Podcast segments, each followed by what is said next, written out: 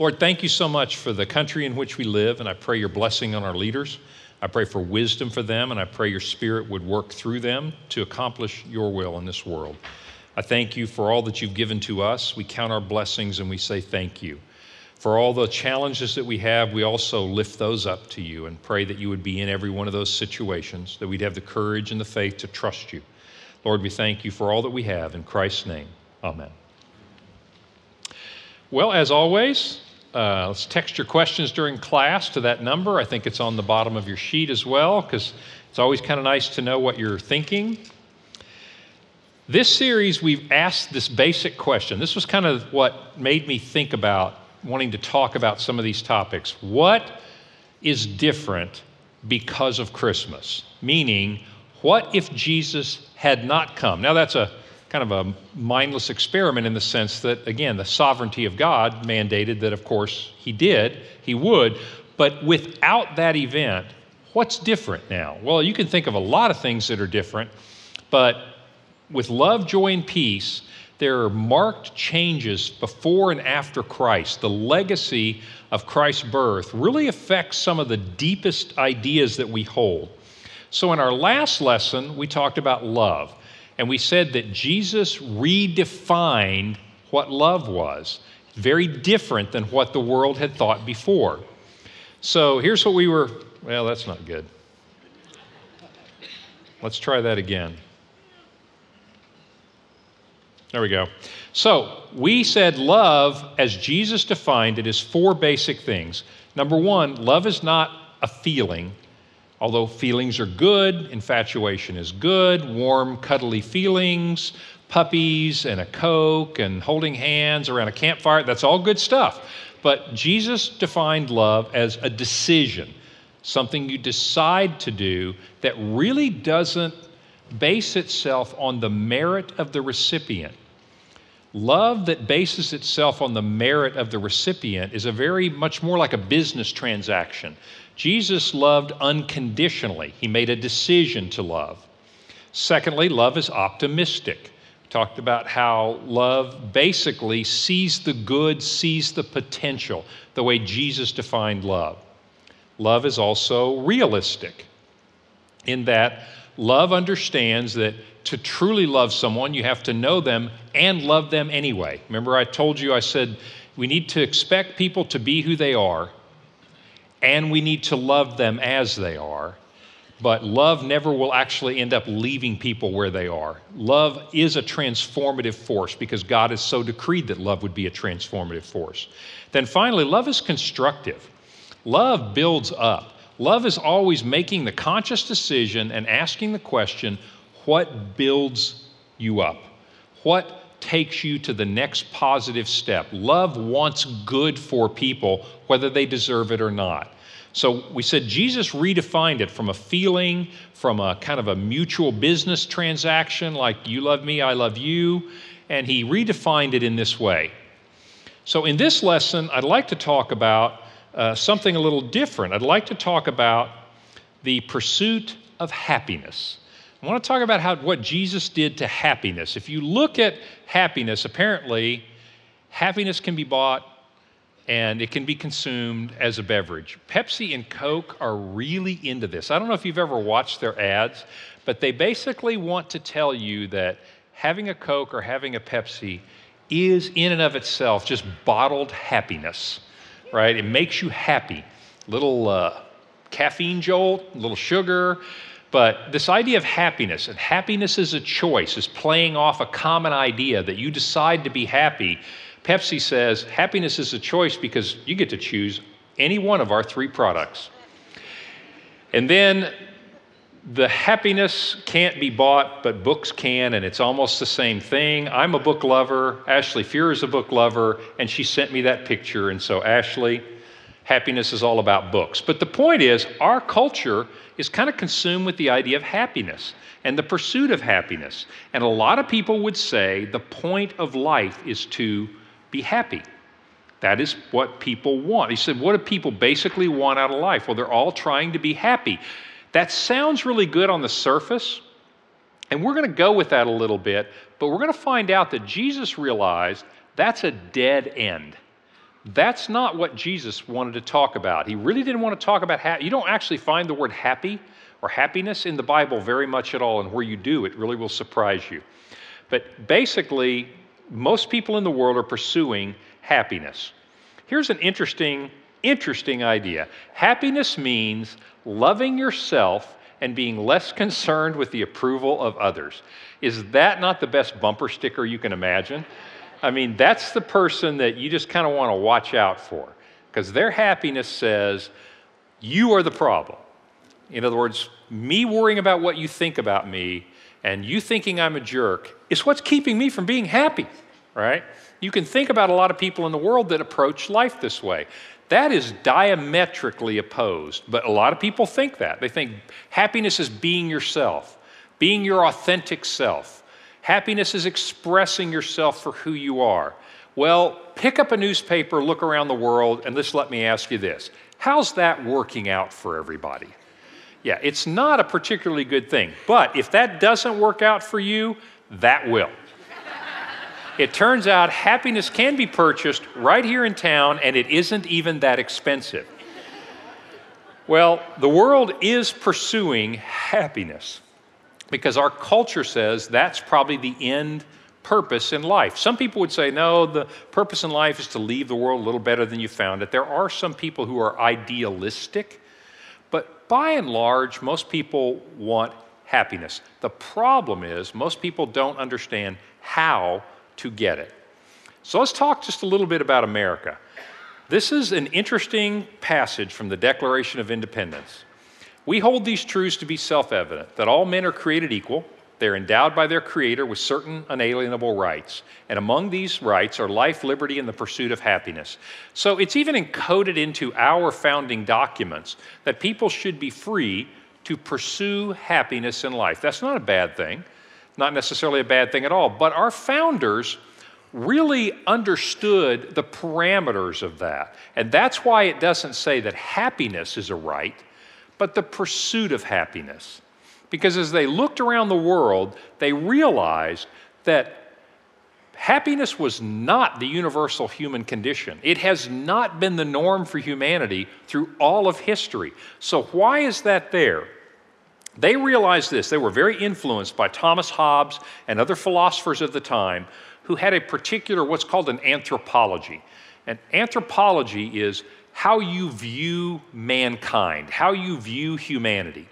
For example, our culture has a very distinct anthropology, and that is that you are all basically good people. And if you're not acting very good, it's because somebody else oppressed you in some way. I mean, seriously, that is the prevailing anthropology in the secular humanist world in which we live. It's an anthropology, it's a view of what humanity is like. Now, is it true? I would argue quite apparently not. But there are people who believe that. But our founders had a different anthropology. Listen to what Thomas Hobbes said. He basically, in the context of this chapter, uh, I think it's chapter 13 of the Leviathan, he basically said that if you look at history without restraint, if you just leave people to their own desires to pursue happiness the way they want, here's what you tend to get continual fear and danger of violent death, and the life of the average person is solitary poor, nasty, brutish, and short. Now, on the first glance, you think, wow, what a fun guy, you know? He got a real pessimistic view. But his anthropology, his view of humanity, is based on observation. He said, look, if you just look at history, which he does in this chapter, he says, it seems to be that if you just let humanity take its own course to pursue happiness on its own, then without any kind of restraints, what you see is oppression. You see brutish behavior, violence, oppression of one person over another, man's inhumanity to man. And, and history does tend to bear that out. Well, our founders knew that. And so that's why in this country, the pursuit of happiness is not unrestrained. And that's why I think the American experiment has been so remarkable is to lay the groundwork for people to pursue prospering, however they define prospering, but to do it in a way that restrained this kind of behavior. And so, for a little over 200 years, we have not had tyranny. I mean, I understand that depending on which party you are right now, you think the other party is a bunch of tyrants, but big picture, stop and think about it. We really haven't had unrestrained tyranny, violence, severe oppression.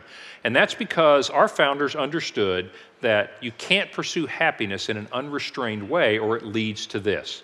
In fact, there's a great quote from Thomas Jefferson, who drafted the Declaration of Independence. He said, and Thomas Jefferson was a deist, not a Christian, not a Christ follower as much as he was a deist, a believer in an, in an uninvolved God. Nevertheless, here's what he said perfect happiness, I believe, was never intended by the deity to be the lot of one of his creatures in this world. In other words, I don't think that the purpose of life, God, the deity, didn't mean for the purpose of life was for all of us to be perfectly happy. In that, he very much picks up the idea of the Bible. He says, but that he has very much put in our power the nearness of our approaches to it. That is what I have steadfastly believed.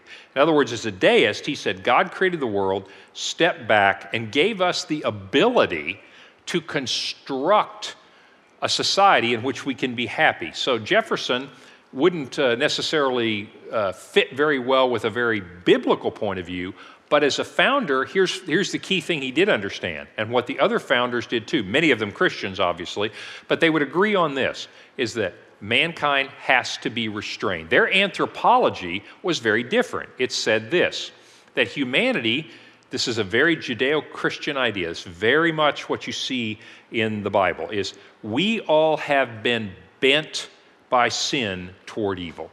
Is that the effect of sin on us is that we are bent toward evil. Anybody that has a two year old goes, Yeah. I mean, of course, we've all seen that. But seriously, the Bible says that we were created good and sin has marred our nature in the sense that we are bent toward evil.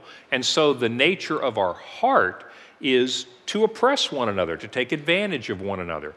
But that through the grace of God, our hearts can be transformed. That's the anthropology of the Bible. That's kind of the founding idea of humanity of our founders. So, what they said was our natural bent is toward what Thomas Hobbes said oppression, violence, etc.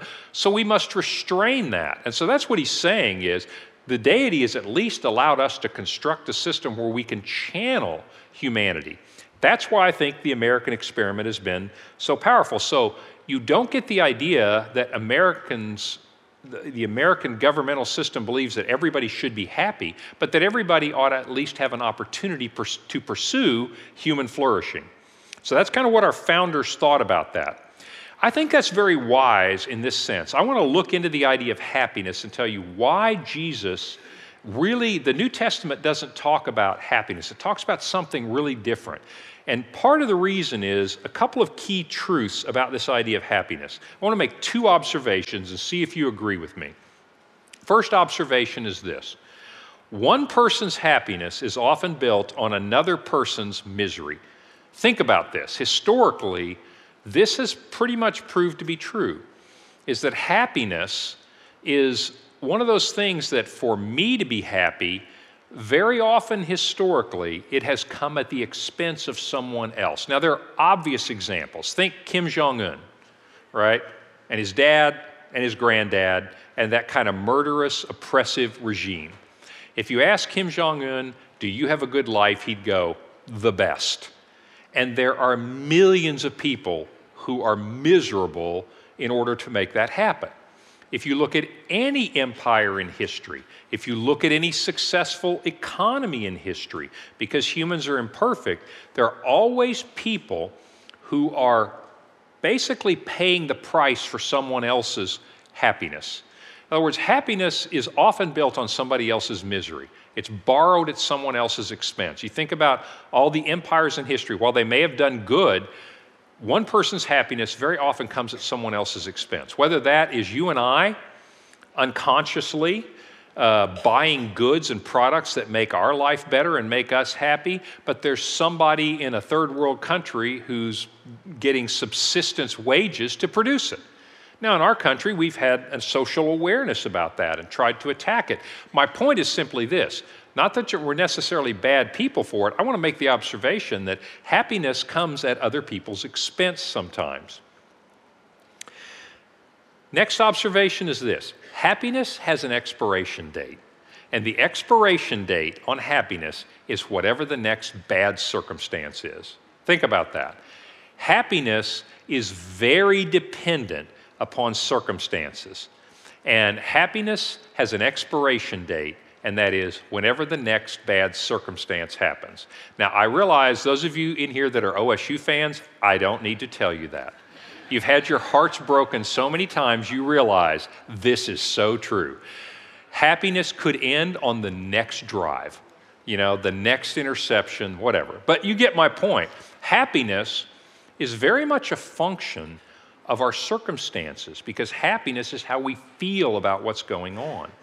Happiness is very much in the moment, circumstantially based. That's why I could be happy and someone else could be miserable producing the means for my happiness. That my own happiness, no matter how much money I have, no matter how much power I have, can very much go up and down with circumstances. I know we've said this before, but it bears repeating. Everybody's life can be changed by one phone call. And I don't care who you are. I don't care if you're the President of the United States. I don't care if you're the absolute dictator of North Korea. Anyone's life can be changed by one phone call, and that is there's been an accident, or I have really bad news about your test results. Anybody's happiness is subject to change at any time because of circumstances. You can't protect yourself from that. You can be happier than the next guy, but you really can't avoid the idea that happiness kind of goes up and down.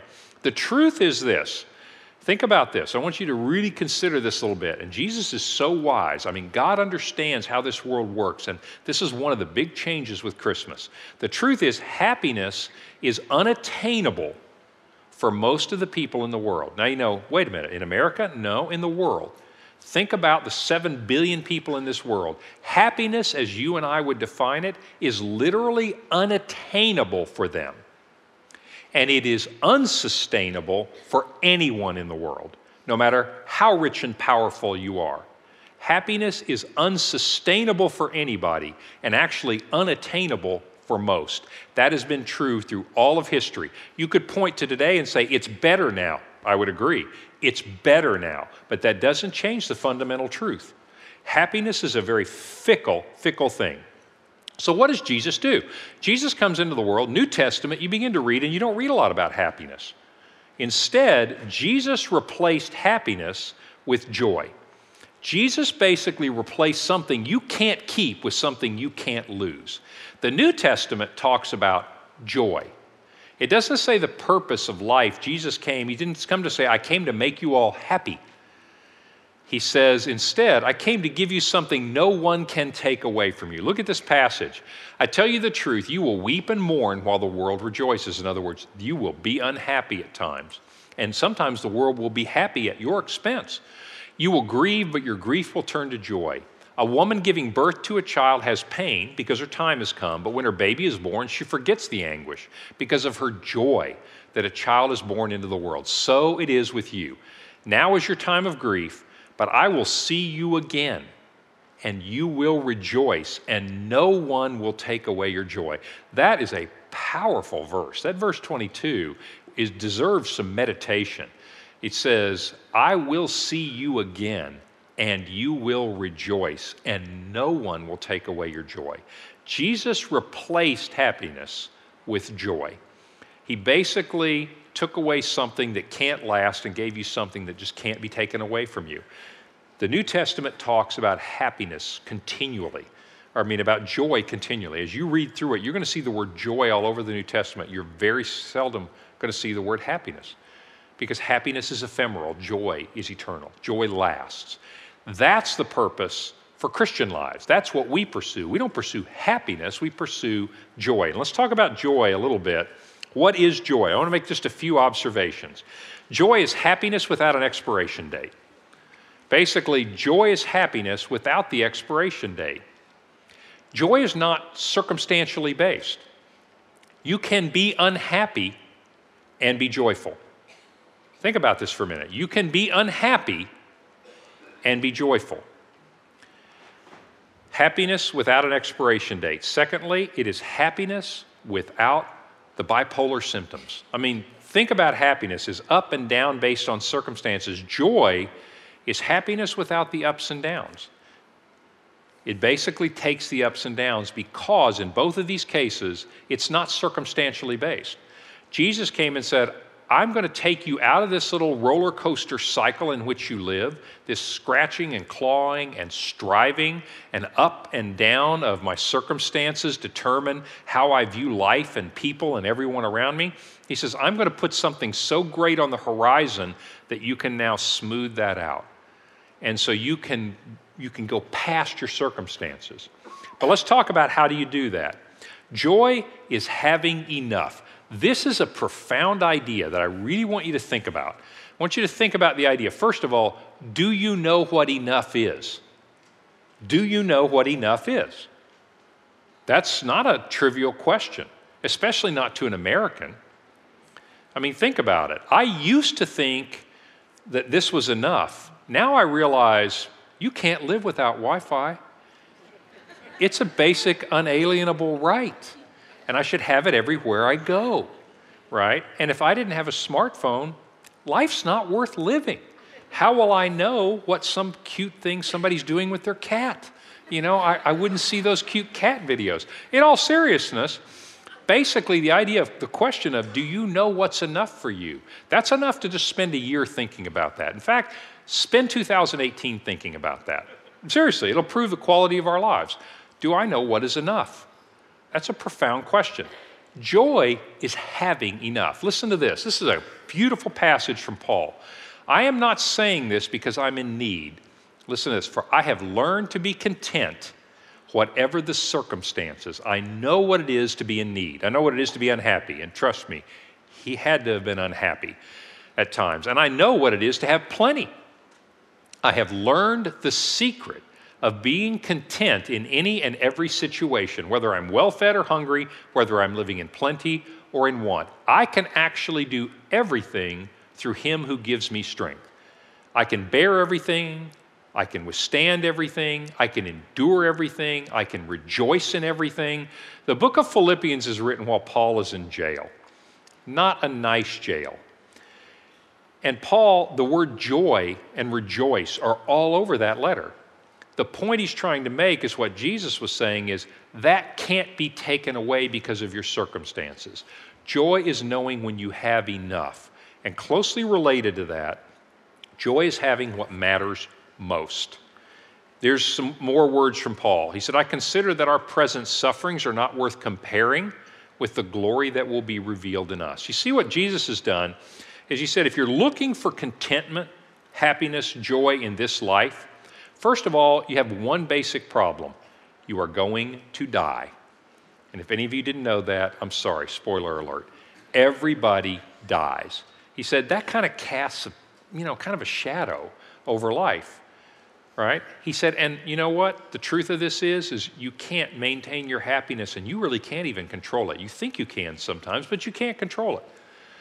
And so what Jesus says is, look, I'm going to show you what matters most. I'm going to show you something of eternal significance. And when you fix your eyes on that, it's going to even out everything in your life. And Paul said, I consider these difficulties, when they are put in the perspective of eternity, mean almost nothing.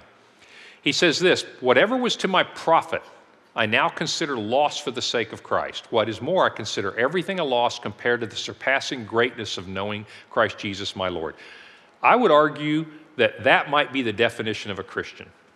And if so, that should sober you as it does me. What if that's the definition of a Christian? I consider everything a loss compared to the surpassing greatness of knowing Christ Jesus my Lord, for whose sake I have lost all things, or for whose sake I am willing to lose all things.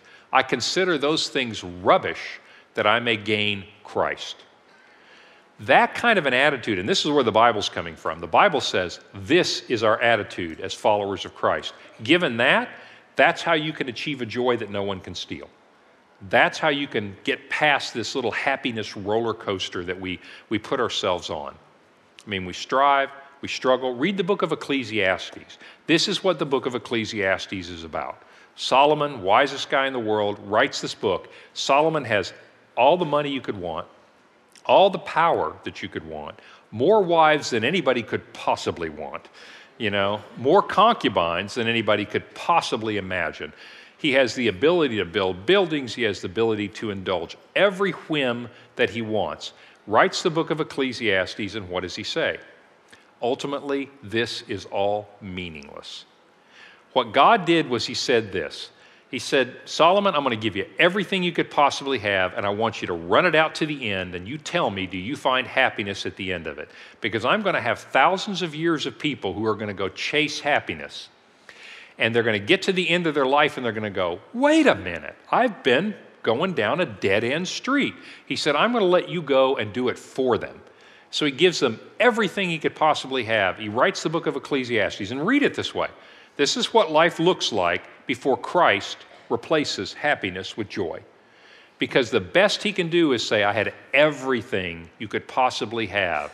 And at the end of the day, I'll tell you this it's meaningless. It's chasing after the wind, it's never satisfactory. You can't hold on to happiness. Jesus replaces happiness with joy. He says this What will it profit a man? Think, you remember this passage from uh, Matthew? What will it profit a man if he gains the whole world and loses his own soul? That's what Paul is saying. Happiness is having what matters most. If we are pursuing happiness through things of this earth, then what does that say about us? It says that's what matters most to us. Jesus also said this He said, No one can serve two masters. You can't pursue God and money, meaning the things of this world that you think are going to make you happy. He said, You can't have both of these things. Whatever it is you're pursuing, that's what's really important to you. That's what your master is. Jesus comes and replaces it and said, If you follow me, I want you to pursue joy, not happiness, not circumstantially based happiness. Make sense? These are just some things I would like you to think about. it. I want you to meditate on this. I don't know if you've thought about it in this way, but our world is still preaching the happiness gospel. I mean, the news that says, look, the end goal of humanity is to go be as happy as you can. You live in America, there are people overseas that are kind of paying for that. Enjoy, be as happy as you can. But I want you to look around America. I mean, think about the statistics. We've talked about this before. We are easily the most prosperous nation, not just the most prosperous nation in the world. We are the most prosperous nation in history. In all of recorded human history, we are the most prosperous nation. The poorest person in America would have been considered well off 100 years ago. I don't say that to diminish poor people in America. Don't misunderstand me. I'm simply saying we've reached that pinnacle. Do you see that most Americans are happy? Most Americans say they are not happy. The prescription drugs for anxiety medicine would say that's true. In other words, we live in the most prosperous nation of all of history, and we are no happier than anyone else in history. In fact, you hear these anecdotal stories. People that tend to go on mission trips to third world countries come back and they always, always say this. They don't say, oh, gee, everybody there is all happy.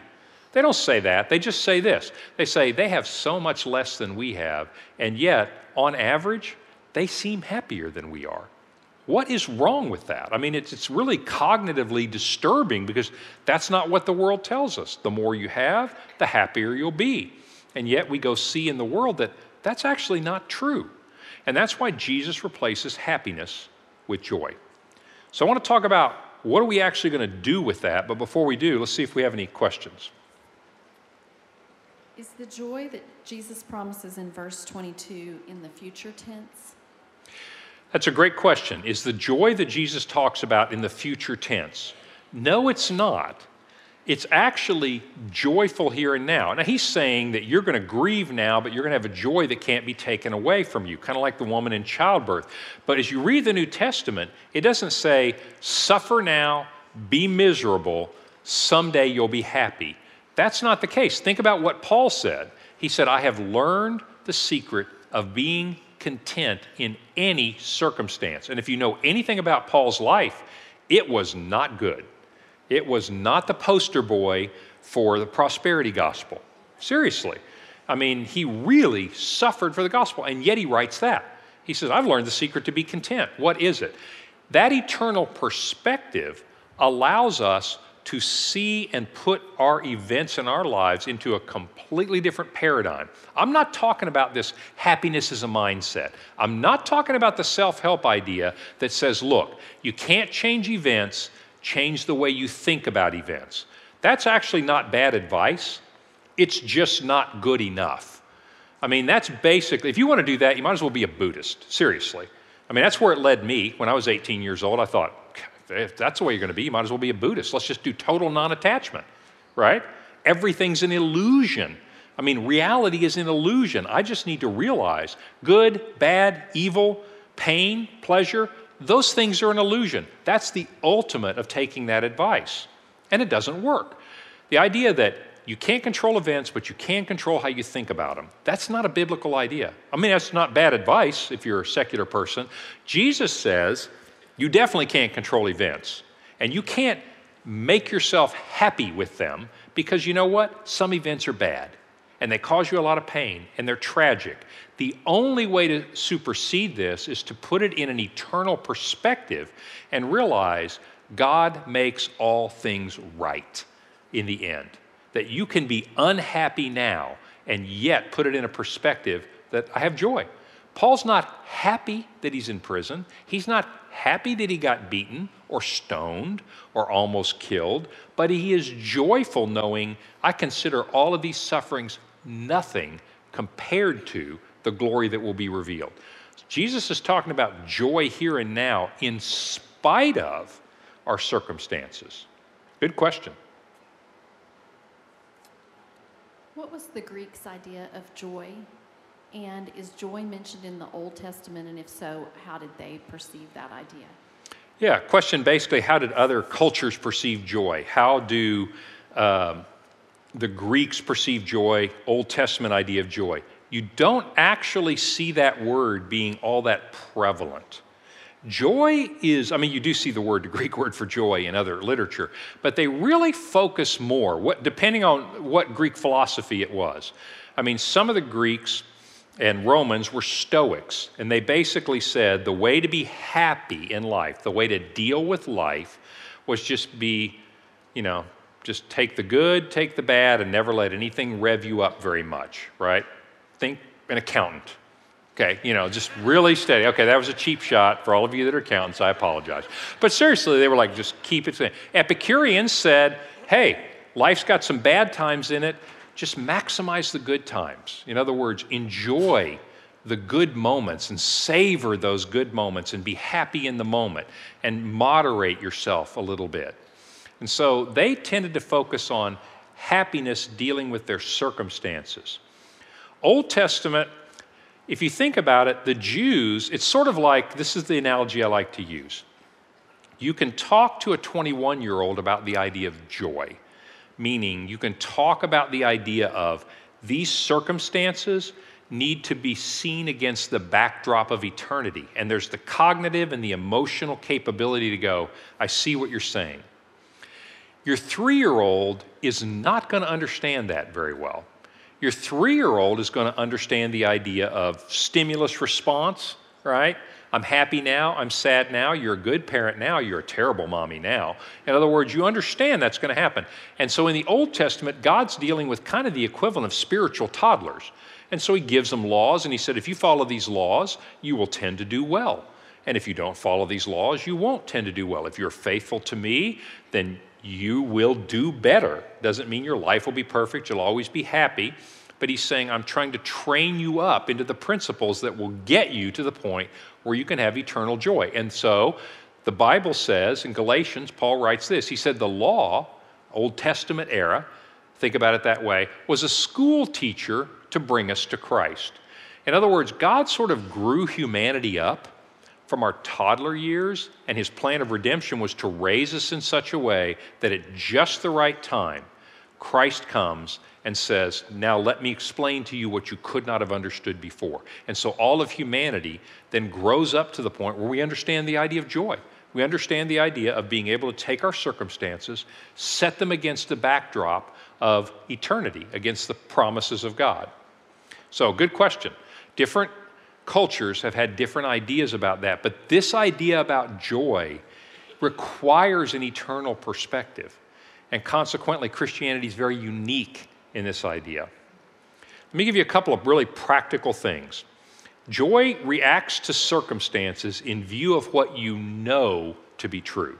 This is very profound truth. This is very actionable. I want you to think about it. When things happen to you, good, bad, indifferent, if you react to those circumstances in view of how you feel about it at the moment, you're on the happiness roller coaster. If instead you say, I'm going to react to this based on what I know to be true. Here's a great verse. I mean, there's several verses, but here's one that's pretty well known. That's what this is saying. We know that in all things, in all circumstances, in all events, God works for the good of those who love Him, who've been called according to His purpose. In other words, if you're a Christ follower, if you are following Jesus Christ, God is ultimately working for good in your life. Notice it doesn't say God's going to ensure that you're happy. God's going to ensure that everything goes your way. In fact, Jesus is honest to say it's not. But let me tell you what I want you to do. I'm going to give you joy that can't be taken away from you. God, that certainty of the knowledge that God is working in all things ultimately for good, allows you to interpret your circumstances based on what you know to be true, rather than what you feel to be comfortable. Does that make sense? That's the difference between following Christ and not. Not following Christ, when something bad happens to me, I feel bad about it, and that rules me. Following Christ, I am able to say, I have believed. Remember, what do we need to, be, need to do to be saved? We trust in Christ. I trust that that is true, that in, even in this situation, God works for the good of those who love Him. Joy reacts to circumstances in view of what we know to be true, not what we feel to be comfortable. And then, secondly, joy believes in the truth of God's promises in every circumstance. I don't know about you, but this is when I was first a Christian, and still now kind of slip into this. I think of, of it this way I think that God's promises are true and evident when things are going my way, and when they're not, I must have done something wrong. Do you ever feel that way? That if you're doing God's will, if you're doing the right thing, then God's just going to make everything work out. You sometimes even hear that in our prayers. It's like, God, you know, kind of show me the way I'm supposed to go because that'll mean everything goes smoothly. Somebody should have told the Apostle Paul that. I mean, think about this. He goes into one town, preaches the gospel, a bunch of people believe, a bunch of people get mad, beat him up, kick him out of town. Goes to the next town, goes in, preaches the good news, a bunch of people believe, a bunch of other people decide we're going to beat you with rods, beat him with rods, and kick him out of town, and he goes to the next one. Now, I don't know about you, but it took about two of those before I went, I must not be doing God's will. This is not going all that well from my perspective, you know? And so I've already reached my out of pocket maximum on my health care plan, and it's only June. I mean, that's Paul's life, right? And so but he doesn't. He said he doesn't take those circumstances as being the arbiter of doing the right thing. He takes the fact, am I being faithful or not? Am I doing what God called me to do? In that case, I believe the truth of his promises in every circumstance, not just the good ones. There's a couple of beautiful passages from Romans 8. What should we say in response to this? If God is for us, who can be against us? He who did not spare his own son, but gave him up for us all, how will he not also, along with him, graciously give us all things? For I am convinced that neither death or life, angels or demons, present or future, nor any powers, height or depth, anything else in all creation will be able to separate us from the love of God that is in Christ Jesus our Lord. What's he saying there? He's saying, My eye is set on the truth of what God has said, and my circumstances cannot shake that. Cannot shake it. Joy believes in the truth of God's promises in every circumstance, not just the good ones, but also the bad ones. That, you know what, God's promises are still true. And that's the essence, it seems to me, in the day to day life is to know that joy reacts to circumstances based on what we know, what we have believed to be true. And joy believes that truth in every circumstance. And that's how we rise above, if you will, that happiness roller coaster. That my mood, my happiness is going to depend on the circumstances of my life, which I cannot control, and most people in the world cannot attain. So Jesus replaces happiness with the concept of joy, and he enlarges our horizon. The problem for us is we get caught, this is very natural, we get caught living day to day with blinders on. You know, we have a very myopic vision of the future. If we would step back and say, wait a minute, what do I believe? I believe that God loves me. I believe that God works in all circumstances for good. I have seen in the Bible how God took even the most horrendous things and made them good. I believe God's promises are true whether I get a good diagnosis or a bad diagnosis, whether I get the promotion or I don't get the promotion, whether these are hard times or easy times. This is an opportunity to exercise faith, meaning acting like I believe what I say I believe. That's the essence of joy. That idea was not around before Jesus Christ. Jesus replaced the idea of happiness that's so ephemeral with the idea of joy. It couldn't have happened without Jesus Christ. Finally, I want to link this idea of joy and peace together. This is a beautiful little passage. This is worth memorizing. May the God of hope fill you with all joy and peace as you trust in him, so that you may overflow with hope by the power of the Holy Spirit. The idea of love and joy and peace, you know they're connected because they're all fruits of the Spirit. The fruit of the Spirit is love, joy, peace, and then goes on and lists six more. But love, joy, and peace are all linked together. They are all things God is trying to accomplish in us if we will actually live out what we believe. And so this week, I really want you to think about some of the things we talked about about happiness. Are you, in, in practice, am I pursuing happiness? Or in practice, am I making my circumstances subject to what I know to be true? Which is the key to joy. What am I actually doing on a Monday through Friday kind of basis? And I would argue that even if you go to the mall, even if you can't find a parking space, you can be joyful. You cannot be happy, but you can be joyful, right? There will be no lines in heaven. Next time, I want to talk about this idea of peace. I want to talk about the idea of peace because I believe that what every adult really wants for Christmas is a little peace and quiet. And so, Jesus kind of redefined this idea too, because you don't see a lot of peace in the world, but Jesus changed that and he redefined that idea of peace and how you find it. Next week, the secret of finding peace, and it's not on top of some mountain in Nepal. It'll be right here in the venue at Crossings. I'll see you guys next week.